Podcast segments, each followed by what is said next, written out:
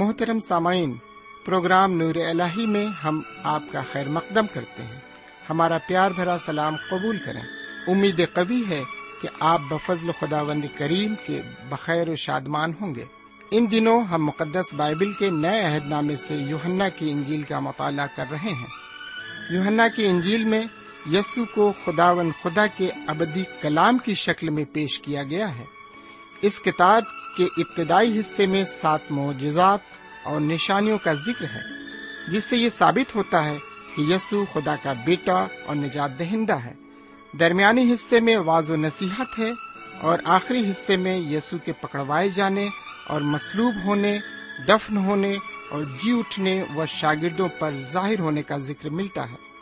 آئیے ہم اپنے وقت کے ہمراہ آج کے اس مطالعے میں آگے بڑھیں اور خدا بند کے کلام سے فیض حاصل کریں۔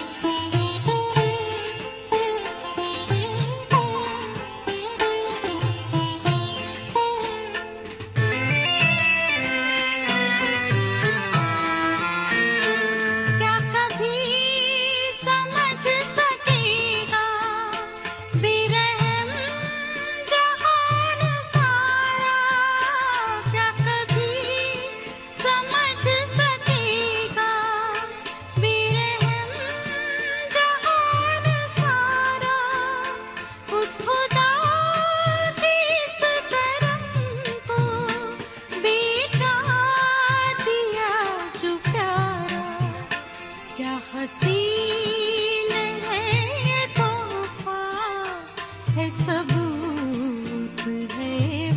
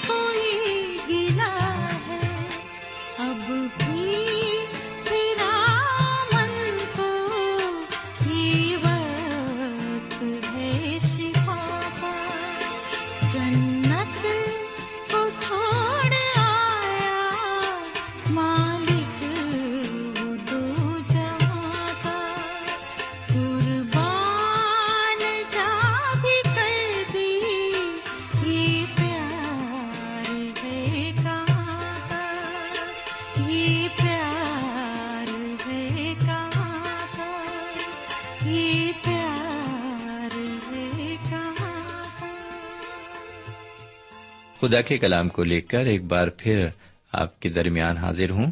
سلام قبول کیجیے۔ سامعین، مجھے یقین ہے کہ آپ اس کلام کے ذریعے ضرور فیض حاصل کر رہے ہیں اور یقیناً یہ ہمیں سرت مستقیم کی راہ پر گامزن کر چکا ہے۔ تو آئیے ہم ایک بار پھر اس کے کلام کی طرف متوجہ ہوں۔ لیکن پہلے ایک چھوٹی سی دعا مانگے دعا کریں۔ ہمارے پاک پروردگار رب العالمین آج کے مطالعے میں بھی ہماری مدد فرما اور ہمیں وہ باتیں سمجھا اور سکھا جو ہماری روحانی زندگی کے لیے فائدہ مند ہیں۔ یہ دعا ہم اپنے سرکار دو عالم جناب سیدنا یسو مسیح کے وسیلے سے مانگتے ہیں۔ آمین۔ سامعین، آج ہم یوہنا کی انجیل کے پندرہویں باپ کی نوی آیت سے اپنا مطالعہ شروع کریں گے۔ نوی آیت میں اس طرح لکھا ہوا ہے جیسے باپ نے مجھ سے محبت رکھی، ویسے ہی میں نے تم سے محبت رکھی، تم میری محبت میں قائم رہو۔ سامعین سیدہ مسیح کے حکموں پر چلنا اور ان سے محبت رکھنا ہی رفاقت کو مضبوط کرنا اور آگے بڑھانا ہے۔ کسی ایک شخص کے پاس ایک چھوٹا سا باغ تھا، اس باغ میں طرح طرح کے درخت تھے۔ باغ کے مالک اور باغبان کو باغ کی بالکل بھی فکر نہیں تھی کہ کون سی ڈالی پھل دیتی ہے اور کون سی نہیں۔ کس ڈالی کو درخت میں لگا رہنا چاہیے اور اس کو کاٹ چھانٹ کرنی چاہیے اور کس ڈالی کو بالکل کاٹ کر نکال دینا چاہیے۔ اس مالک اور باغبان نے کبھی بھی اس کی ضرورت محسوس نہیں کی۔ کہ رات میں جا کر کبھی باغ کی نگرانی ہی کرے۔ وہ ڈالیاں قائم تھیں اور پھل بھی لاتی تھیں، لیکن یہ ڈالیاں بے ترتیب تھیں اور ادھر ادھر پھیلی ہوئی تھیں۔ آپ یہ سوچ رہے ہوں گے کہ یہ سب میں جی ہاں یہ سب میں مذاق میں کہہ رہا ہوں جی نہیں، بلکہ میرا کہنے کا یہ مطلب ہے کہ بہت سے لوگ ایسے ہیں جو زیادہ تر اپنا وقت دنیاوی فکروں اور ایش و عشرت میں اور شیطان کے ارادوں کو پورا کرنے میں گزارتے ہیں اور بہت تھوڑا وقت خدا کی عبادت کرنے میں گزارتے ہیں۔ ساون ہمیں چاہیے کہ ہم سیدنا مسیح اور خدا ون تعالی سے اپنی رفاقت ہر وقت قائم رکھیں۔ چاہے ہم دفتر میں میز پر بیٹھے ہوں، خواہ کسی کارخانے میں کام کر رہے ہوں، یا پھر سڑک پر ہی کیوں نہ چل رہے ہوں ہم رفاقت کو برقرار رکھیں۔ اور جس طرح انہوں نے ہم سے محبت کی، ہم بھی ان کی محبت میں قائم رہیں۔ سامعین، اب ہم آگے بڑھتے ہیں اور اسی باپ کی پانچویں آیت کی عبارت کو آپ کی خدمت میں پیش کرتے ہیں۔ لکھا ہوا ہے، میں انگور کا حقیقی درخت ہوں، تم ڈالیاں ہو، جو مجھ میں قائم رہتا ہے اور میں اس میں وہی بہت پھل لاتا ہے۔ کیونکہ مجھ سے جدا ہو کر تم کچھ نہیں کر سکتے۔ سوئن حضور اقدس یہاں پر جو کچھ فرما رہے ہیں، وہ ایک دم ٹھیک ہے۔ کیونکہ جس طرح سے ڈالی درخت سے جب الگ ہو جاتی ہے، اس کا وجود ختم ہو جاتا ہے، وہ سوکھ کر مردہ ہو جاتی ہے۔ اسی طرح سے مومن اگر حضور کریم جناب سعید مسیح کی رفاقت سے الگ ہو جائے، تو اس کا وجود بھی ڈالی کی طرح ختم ہو جاتا ہے۔ اور وہ مردہ اور بے جان ہو جاتا ہے، کیونکہ وہ حضور کریم سے الگ ہو کر گناہ میں پڑ جاتا ہے۔ اور گناہ کا انعام موت ہے۔ جی ہاں ابدی موت اور روحانی موت۔ سمعن ایسا اس لیے ہے کہ انسان ایک آزاد مخلوق ہے۔ وہ اپنی مرضی کا مالک ہے۔ آپ نے باغ عدن میں دیکھا کہ انسان جو ہر وقت رب الواج کی حضوری میں رہتا تھا اس نے اپنی آزاد مرضی کا استعمال کیا اور گناہ میں پڑا۔ صدیوں سے یہی ہوتا چلا آ رہا ہے اور ہوتا چلا آئے گا۔ یہاں بھی آپ نے دیکھا کہ حضور کریم کے خلاف عوام اپنی آزادی کا استعمال بڑی فیاضی سے کر رہے تھے۔ طرح طرح کے القاف سے انہیں نواز رہے تھے۔ باوجود معجزوں اور حیرت انگیز کارناموں کے دیکھنے کے اور ایمان لانے کے وہ کامل جمہوریت کا مظاہرہ کر رہے تھے۔ جانتے ہیں کس طرح وہ کہتے ہیں؟ یہ تو دیوانہ ہے۔ میرے بھائی، اسے آزادانہ رائے نہیں کہیں گے۔ تو پھر اسے کیا کہیں گے؟ اب ہم اصل مقصد پر آتے ہوئے یہ بتانا چاہیں گے کہ جیسا انہوں نے فرمایا کہ انگور کا حقیقی درخت وہی ہیں اور ان کی شاخیں مومنین ہیں۔ وہ چاہتے ہیں کہ سارے مومنین پھلدار ہوں۔ کوئی تیس گنا پھل لائے کوئی ساٹھ گنا، اور کوئی سو گنا پھل لائے تبھی زندگی کامیاب ہوگی۔ اب ہم آگے بڑھتے ہیں اور نویں آیت سے لے کر گیارہویں آیت تک غور کرتے ہیں۔ لکھا ہوا ہے، جیسے باپ نے مجھ سے محبت رکھی، ویسے ہی میں نے تم سے محبت رکھی۔ تم میری محبت میں قائم رہو۔ اگر تم میرے حکموں پر عمل کرو گے تو میری محبت میں قائم رہو گے۔ جیسے میں نے اپنے باپ کے حکموں پر عمل کیا ہے اور اس کی محبت میں قائم ہوں۔ میں نے یہ باتیں اس لیے تم سے کہی ہیں کہ میری خوشی تم میں ہو اور تمہاری خوشی پوری ہو جائے۔ سمین خدا و تعالی کی یہ مرضی ہے کہ ہم جب تک جیئیں خوشی اور شادمانی کی زندگی جیئیں روح پاک کا پھل یہ ہے کہ ہماری زندگی خوشی سے بھری ہو۔ سمن ایک مشہور و معروف دینی مولم یہ فرماتے ہیں کہ وہ ان لوگوں سے مہلک طور پر خوف زدہ ہیں جو اپنے کو بہت زیادہ روحانی ظاہر کرتے ہیں، اپنی زندگی کو پھیکا بنا لیتے ہیں۔ لیکن پھر بھی وہ اپنی بغل میں کتاب مقدس کو دبائے ہوئے گھومتے پھرتے ہیں سمن ایک مومن کی زندگی خوشی سے لبریز اور پھلدار زندگی ہوتی ہے۔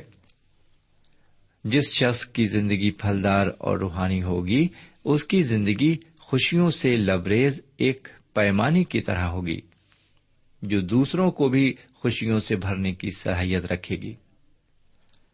میرے پیارے بھائی بہن، اگر آپ صحیح معنوں میں مومن اور سیدہ مسیح کے امتی ہیں تو آپ کا چہرہ ہنستا اور مسکراتا ہوا ہونا چاہیے۔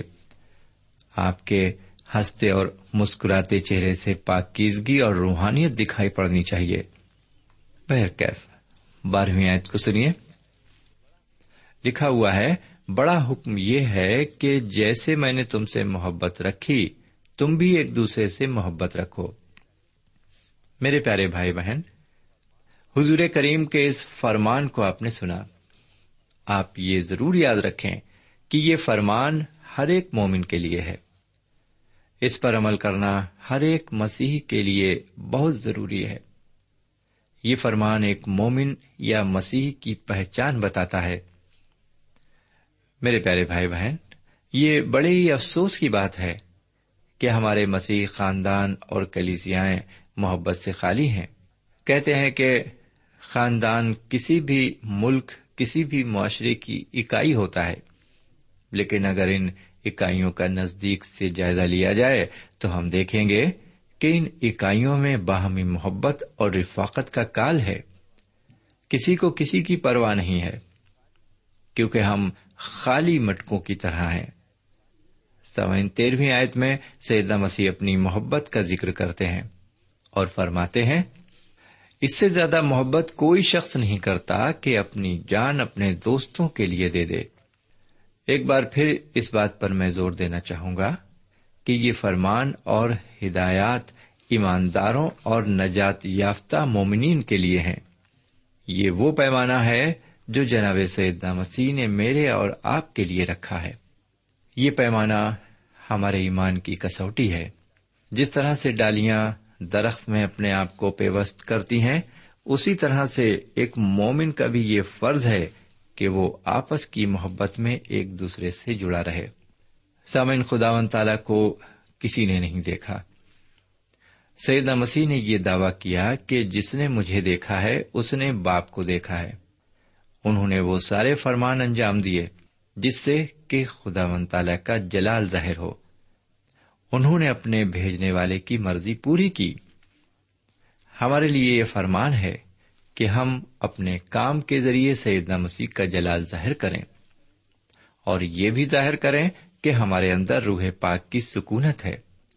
لیکن یہ ہماری بدقسمتی ہے کہ آج کلیسیاں سیدہ مسیح کا جلال ظاہر کرنے کے بجائے ایک دوسرے کی ایب جوئی اور نقطہ چینی کرتے دکھائی پڑتی ہیں۔ ایسی محبت جس کا فرمان حضور کریم جناب سیدہ مسیح نے دیا ہے، صرف خدا پاک کی روح کے ذریعے ہی پیدا ہو سکتی ہے۔ سمے اب ہم اس باپ کی چودہویں آیت کی عبارت کو آپ کی خدمت پیش کرتے ہیں۔ لکھا ہوا ہے، جو کچھ میں تم کو حکم دیتا ہوں، اگر تم اسے کرو تو میرے دوست ہو۔ سامعین، مسیح زندگی میں سیدنا مسیح کی تعلیم، ان کے اصول اور ان کے فرمانوں کو ماننا ضروری ہے۔ اس میں کسی عذر کی گنجائش نہیں ہے۔ سیدنا مسیح کی تعلیم، اصول اور فرمان بالکل صاف ہیں۔ اگر ہم ان کی ہدایتوں پر عمل کریں گے تو ہماری زندگیاں برابر ہوں گی۔ اس میں کوئی شبہ نہیں ہے۔ انہوں نے اپنی جان کو قربان کیا۔ وہ چاہتے ہیں کہ ہم ان کے حکم کی تعمیل کریں۔ اور ان کے تابے رہیں۔ وہ ہمارے دوست اس لیے ہیں کیونکہ انہوں نے ہمارے لیے اپنی جان کو قربان کیا۔ ہم ان کے دوست تبھی کہلائیں گے جب ہم ان کے احکام کی تعمیل کریں گے۔ وہ ہم سے یہ نہیں کہتے ہیں کہ ہم سب ان کے لیے اپنی جان کی قربانی دیں۔ لیکن اگر ضرورت ہو تو اس کے لیے بھی ہمیں تیار رہنا چاہیے۔ لیجیے اب پندرہویں اور سولہویں آیت کو سنیے۔ اب سے میں تمہیں نوکر نہ کہوں گا، کیونکہ نوکر نہیں جانتا کہ اس کا مالک کیا کرتا ہے، بلکہ میں نے تمہیں دوست کہا ہے۔ اس لیے کہ جو باتیں میں نے اپنے باپ سے سنی، وہ سب تم کو بتا دیں۔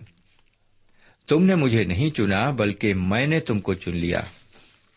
تم نے مجھے نہیں چنا، بلکہ میں نے تم کو چن لیا اور تم کو مقرر کیا کہ جا کر پھل لاؤ اور تمہارا پھل قائم رہے، تاکہ میرے نام سے جو کچھ باپ سے مانگو وہ تم کو دے۔ سمن، میں اور آپ سیدنا مسیح کے دوست ہیں۔ بشرطے کہ اگر ہم ان کے حکموں اور فرمانوں پر عمل کریں، جس کا حکم انہوں نے ہمیں دیا ہے۔ سمین آپ یاد کریں کہ خدا و تعالی نے کس طرح حضرت ابراہیم کو ڈھونڈا اور اپنے منصوبے کو ان پر ظاہر کیا۔ کیونکہ حضرت ابراہیم خدا و تعالی کے دوست کہلائے۔ حضور کریم جناب سیدنا مسیح نے خدا و تعالی کے کاموں کو ہم پر ظاہر کیا، کیونکہ ایک دوست ایسا ہی کرتا ہے۔ آپ کتنے لوگوں کے پاس جا سکتے ہیں اور ان کے سامنے اپنا دل کھول کر رکھ سکتے ہیں؟ ایک مومن کی خاصیت یہ ہوتی ہے کہ اگر آپ اس کے پاس جائیں اور اپنے مسلوں کو اس کے سامنے رکھیں، تو وہ آپ کی مدد کرے گا، آپ کو سمجھائے گا اور آپ کا حوصلہ بڑھائے گا۔ یہی وہ طریقہ ہے جس سے ہم ایک دوسرے سے محبت کا اظہار کر سکتے ہیں۔ اب آپ ذرا اس بیان پر غور کریں۔ تم نے مجھے نہیں چنا، بلکہ میں نے تم کو چن لیا۔ سمن، ایسے لوگوں کی تعداد بہت زیادہ ہے جو چناؤ کے اصول کو پسند نہیں کرتے۔ لیکن یہ اصول عجیب اور عملی ہے۔ بہت سے ایسے مسیح ہیں جن کے حوصلے پست ہیں۔ انہوں نے اپنے آپ کو سید مسیح پر یہ کہہ کر ڈال دیا ہے کہ خداون تو نے مجھے بلایا اور چنا ہے اور میں تیرا بندہ ہوں۔ سمین آپ میں سے بہتوں نے ڈاکٹر مارگن کا نام ضرور سنا ہوگا۔ انہوں نے کہا تھا، اس نے مجھے چنا، اس لیے میری ذمہ داری اس کی ہے اور یہ بالکل سچ ہے۔ سمے سیدہ مسیح کے یہ تھوڑے سے شاگرد چند گھنٹوں میں پرگندا ہو جائیں گے۔ ان کا چرواہا مسلوب کر دیا جائے گا اور اس کی بھیڑیں تتر بتر ہو جائیں گی۔ اور ایسے وقت میں حضور کریم فرماتے ہیں، تم نے مجھے نہیں چنا، بلکہ میں نے تم کو چن لیا۔ لیجیے اب تھوڑا اور آگے بڑھتے ہیں۔ سترویں آیت میں لکھا ہوا ہے، میں تم کو ان باتوں کا حکم اس لیے دیتا ہوں کہ تم ایک دوسرے سے محبت رکھو۔ میرے پیارے بھائی بہن یہ فرمان مومنوں کے لیے ہے۔ جی ہاں یہ فرمان سید مسیح کے امتیوں کے لیے ہے۔ ان مومنوں کے لیے یہ حکم ہے کہ وہ ایسا ہی برتاؤ دنیا کے لوگوں کے ساتھ کریں یعنی ان سے محبت کریں۔ اگلی اٹھارہویں اور انیسویں آیت میں ہم دیکھیں گے کہ حضور اقدس جناب سعید مسیح اس موضوع پر تفصیل سے روشنی ڈالتے ہیں۔ لکھا ہوا ہے اگر دنیا تم سے عداوت رکھتی ہے تو تم جانتے ہو کہ اس نے تم سے پہلے مجھ سے عداوت رکھی ہے۔ اگر تم دنیا کے ہوتے تو دنیا اپنوں کو عزیز رکھتی، لیکن چونکہ تم دنیا کے نہیں، بلکہ میں نے تم کو دنیا میں سے چن لیا ہے۔ اس واسطے دنیا تم سے عداوت رکھتی ہے۔ سمعین آپ غور کریں کہ سیدہ مسیح کے پیروکار بننے کے بعد بہت سی پریشانیاں آ سکتی ہیں۔ آپ یقین کریں کہ اگر آپ سیدنا مسیح کے پیروکار ہیں، تو دنیا آپ سے نفرت کرے گی۔ میں اس بات پر پورا یقین کرتا ہوں کہ ایک مسیح کی مقبولیت اس بات کو ظاہر کرتی ہے کہ وہ کس طرح سے جناب سیدنا مسیح کی نمائندگی کر رہا ہے۔ وہ کس طرح سے حضور کریم جناب سیدنا مسیح کو دنیا میں پیش کر رہا ہے۔ سامن یہ دنیا خداوند کے فرزندوں کو کبھی بھی پیار بھری نظر سے نہیں دیکھتی۔ تواریخ اس کی مشاہد ہے۔ اگر آپ دنیا کے ہو کر رہیں گے اور اس کی روایتوں پر عمل کریں گے اور پوری طرح سے اپنے کو دنیا کے ہاتھ میں سونپ دیں گے، تب دنیا آپ سے محبت کرے گی۔ لیکن اگر آپ ایسا نہیں کرتے اور اپنے آپ کو پاک، مجسمہ بنا کر پیش کرتے ہیں، تو یقیناً دنیا آپ سے نفرت کرے گی۔ کیونکہ آپ سیدنا مسیح کے پیروکار ہیں۔ لیکن آج کل کے نوجوانوں کے ساتھ یہ بڑی مصیبت ہے کہ وہ بہت جلد مقبولیت حاصل کرنا چاہتے ہیں۔ سیدہ مسیح نے خود فرمایا ہے کہ اگر وہ خدا کے سچے بندے ہیں تو دنیا انہیں قبول نہیں کرے گی، کیونکہ دنیا نے خود ان سے عداوت رکھی۔ بدقسمتی کی بات یہ ہے کہ بہت سے ایسے لوگ کلیسیاؤں میں آج بھی موجود ہیں جو ان مبشروں پر کڑی نکتہ چینی کرتے دکھائی پڑتے ہیں جو خدا کے کلام کو صحیح اور ٹھیک ڈھنگ سے پیش کرتے ہیں۔ ایسے مبشروں کی سخت مخالفت کی جاتی ہے۔ کیونکہ حضور کریم نے فرمایا، دنیا نے مجھ سے عداوت رکھی، اس لیے ضرور ہے کہ وہ تم سے بھی عداوت رکھے۔ سامعین، اب ہم اپنے مطالعے میں آگے بڑھتے ہیں اور بیسویں آیت سے لے کر بائیسویں آیت تک عبارت پر غور کرتے ہیں، جہاں اس طرح لکھا ہوا ہے جو بات میں نے تم سے کہی تھی، اسے یاد رکھو کہ نوکر اپنے مالک سے بڑا نہیں ہوتا۔ اگر انہوں نے مجھے ستایا تو تمہیں بھی ستائیں گے۔ اگر انہوں نے میری باتوں پر عمل کیا تو تمہاری بات پر بھی عمل کریں گے۔ لیکن یہ سب کچھ وہ میرے نام کے سبب سے تمہارے ساتھ کریں گے، کیونکہ وہ میرے بھیجنے والے کو نہیں جانتے۔ اگر میں نہ آتا اور ان سے کلام نہ کرتا تو وہ گنہگار نہ ٹھہرتے۔ لیکن اب ان کے پاس ان کے گناہ کا ازر نہیں۔ سامعین، اس عبارت میں سید مسیح نے اپنے اس کلام کے ذریعے یہ ہدایت دی ہے کہ ہم ان سے بڑے بننے کی کوشش نہ کریں۔ جس طرح نوکر مالک سے بڑا نہیں ہوتا اور اس کی حیثیت محض ایک نوکر کی ہوتی ہے، اسی طرح ہم جو مومنین اور سیدنا مسیح کی امتی کہلاتے ہیں، ان سے بڑے بننے کی کوشش نہ کریں۔ ہمارا کام یہ ہے کہ ہم ایمانداری سے ان کے کلام کو دوسروں تک پہنچاتے رہیں۔ جو لوگ مخالفت کرتے ہیں، ان کے سامنے دو باتیں ہوتی ہیں۔ پہلی بات یہ کہ جو ساری دنیا کا خدا ہے، اس کو وہ جاننا نہیں چاہتے۔ اور دوسری بات یہ ہے کہ وہ نہیں چاہتے کہ ان کے گناہ فاش ہوں۔ حضور کریم جناب سیدنا مسیح نے آسمانی نور سے لوگوں کے دلوں کو روشن کر دیا۔ روزمرہ کی زندگی میں ہمارا یہ تجربہ ہے کہ جیسے ہی ہم روشنی کرتے ہیں، اندھیرے میں پوشیدہ چیزیں روشنی کی وجہ سے دکھائی پڑنے لگتی ہیں۔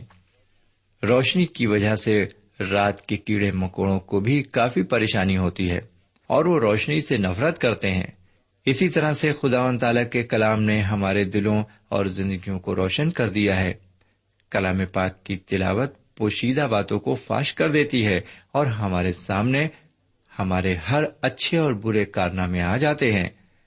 ایسی حالت میں یا تو ہم اپنے کو ڈھانکنے کی کوشش کرتے ہیں یا پھر توبہ کی طرف مائل ہوتے ہیں۔ اکثر یہ دیکھا گیا ہے کہ روشنی دکھانے والے سے لوگ نفرت اور عداوت کرنے لگتے ہیں۔ آگے ہم بڑھتے ہیں۔ تیئیسویں آیت میں لکھا ہوا ہے، جو مجھ سے عداوت رکھتا ہے وہ میرے باپ سے بھی عداوت رکھتا ہے۔ سامن، یہ عبارت کافی غور طلب ہے۔ ساتھ ہی ساتھ یہ بہت اہم عبارت ہے۔ لوگ خدا ون تالا سے عداوت نہیں رکھتے کیونکہ خدا ون تالا کو روبرو کسی نے نہیں دیکھا۔ خدا و تعالیٰ کے بارے میں لوگوں نے طرح طرح کے خاکے اپنے ذہنوں میں بنا رکھے ہیں۔ ساتھ ہی ساتھ ان کے بارے میں مختلف قسم کی فلاسفی موجود ہے اور نجات کے بارے میں ان کا نظریہ بھی مختلف ہے۔ لیکن ہم دیکھتے ہیں کہ حضور کریم کی شخصیت ایسی ہے جن سے ساری دنیا عداوت رکھتی ہے اور یہی ان لوگوں کے ساتھ ہوتا ہے جو ان کے پیروکار ہیں۔ بہرکیف ہم آگے بڑھیں گے اور چوبیسویں اور پچیسویں آیت کو سنیے۔ اگر میں ان میں وہ کام نہ کرتا جو کسی دوسرے نے نہیں کیے تو گنہگار نہ ٹھہرتے۔ مگر اب تو انہوں نے مجھے اور میرے باپ دونوں کو دیکھا اور دونوں سے عداوت رکھی، لیکن یہ اس لیے ہوا کہ وہ قول پورا ہو جو ان کی شریعت میں لکھا ہے کہ انہوں نے مجھ سے مفت عداوت رکھی۔ میرے بھائی، کسی مسخرے نے کہا، خدا نے انسان کو اپنی شبی میں بنایا اور اب خدا کو انسان اپنی شبی میں بنا رہا ہے۔ اس طرح کے خدا کو انسان آج چاہتا ہے۔ انسان یہ سوچ رہا ہے کہ اس کا بنایا ہوا خدا کائنات کو چلا رہا ہے۔ یہاں پر سیدنا مسیح نے فرمایا کہ وہ قول پورا ہو جو ان کی شریعت میں لکھا ہے کہ انہوں نے مجھ سے مفت میں عداوت رکھی۔ اس کا حوالہ ہمیں زبور شریف کے پینتیسویں باپ کی انیسویں آیت سے آیت میں اور انہترویں آیت میں ملتا ہے۔ اگر آپ چاہیں تو اپنی بیل شریف میں ان حوالوں کو دیکھ سکتے ہیں، لیکن ہم آگے بڑھیں گے۔ چھبیس اور ستائیسویں آیت کو سنیے پندرہویں باپ کی۔ لیکن جب وہ مددگار آئے گا جس کو میں تمہارے پاس باپ کی طرف سے بھیجوں گا یعنی روح حق جو باپ سے صادر ہوتا ہے، تو وہ میری گواہی دے گا اور تم بھی گواہ ہو، کیونکہ شروع سے میرے ساتھ ہو۔ سامعین، روح حق سیدنا مسیح کی گواہی دیتا ہے۔ اگر حضور اقدس جناب سیدنا مسیح کی سکونت آپ میں سچ مچ ہے، تو یہ روح حق یعنی روح القدس کا ہی کام ہے۔ سیدنا مسیح کو ظاہر کرنے کا ایک یہ بھی طریقہ ہے کہ ہماری زندگی میں روح حق ظاہر ہو اور سیدنا مسیح کا جلال بھی ظاہر ہو۔ سامن اگر آپ کی زندگی میں سیدنا مسیح اس طرح نہیں ہے جیسا کہ ہونے چاہیے، تو آپ التجا کیجیے کہ خدا و تعالی کا روح حق آپ کی زندگی میں کام کرے۔ ہمیں سیدہ مسیح کو مکمل طور پر اپنے دلوں اور زندگیوں میں لانا ہے۔ میرے پیارے بھائی بہن، آج میں اور آپ بڑی سنجیدگی کے ساتھ یہ سوچتے ہوئے رخصت ہوں کہ کیا ہم جناب سیدنا مسیح میں قائم ہیں؟ اور وہ ہم میں قائم ہے بہرکیف یہاں پر آج کا مطالعہ ہم ختم کرتے ہیں۔ اگلے مطالعے تک کے لیے ہمیں اجازت دیجیے خدا حافظ۔ سامعین، ابھی آپ نے یوہنا کی انجیل سے خدا کے کلام کا مطالعہ کیا۔ ہمیں یقین ہے اس مطالعے سے آپ کو روحانی فیض حاصل ہوا ہوگا۔ ہم چاہتے ہیں کہ اس مطالعے سے متعلق آپ اپنی رائے ہمیں ضرور لکھیں، ہم آپ کے خط کا انتظار کریں گے۔ خدا حافظ۔ ہمارا پتا ہے، پروگرام نور ال post box number one five seven five Sialkot Pakistan. پتا ایک بار پھر سن لیں۔ پروگرام نور ال پوسٹ باکس نمبر ایک پانچ سات پانچ سیال کوٹ پاکستان۔ اب آپ ہم سے ٹیلی فون اور ای میل سے بھی رابطہ قائم کر سکتے ہیں۔ ہمارا ٹیلی فون نمبر ہے nine two three four four six four zero four five seven eight نو دو تین چار چار چھ چار صفر چار پانچ سات آٹھ ہمارا ای میل پتا ہے N a E M three nine four nine eight hotmail dot com N A M three nine four nine eight hotmail dot com. ہمارے پروگرام کا وقت اب یہی اختتام پذیر ہوتا ہے۔ اگلے پروگرام تک کے لیے ہمیں اجازت دیں۔ خدا حافظ۔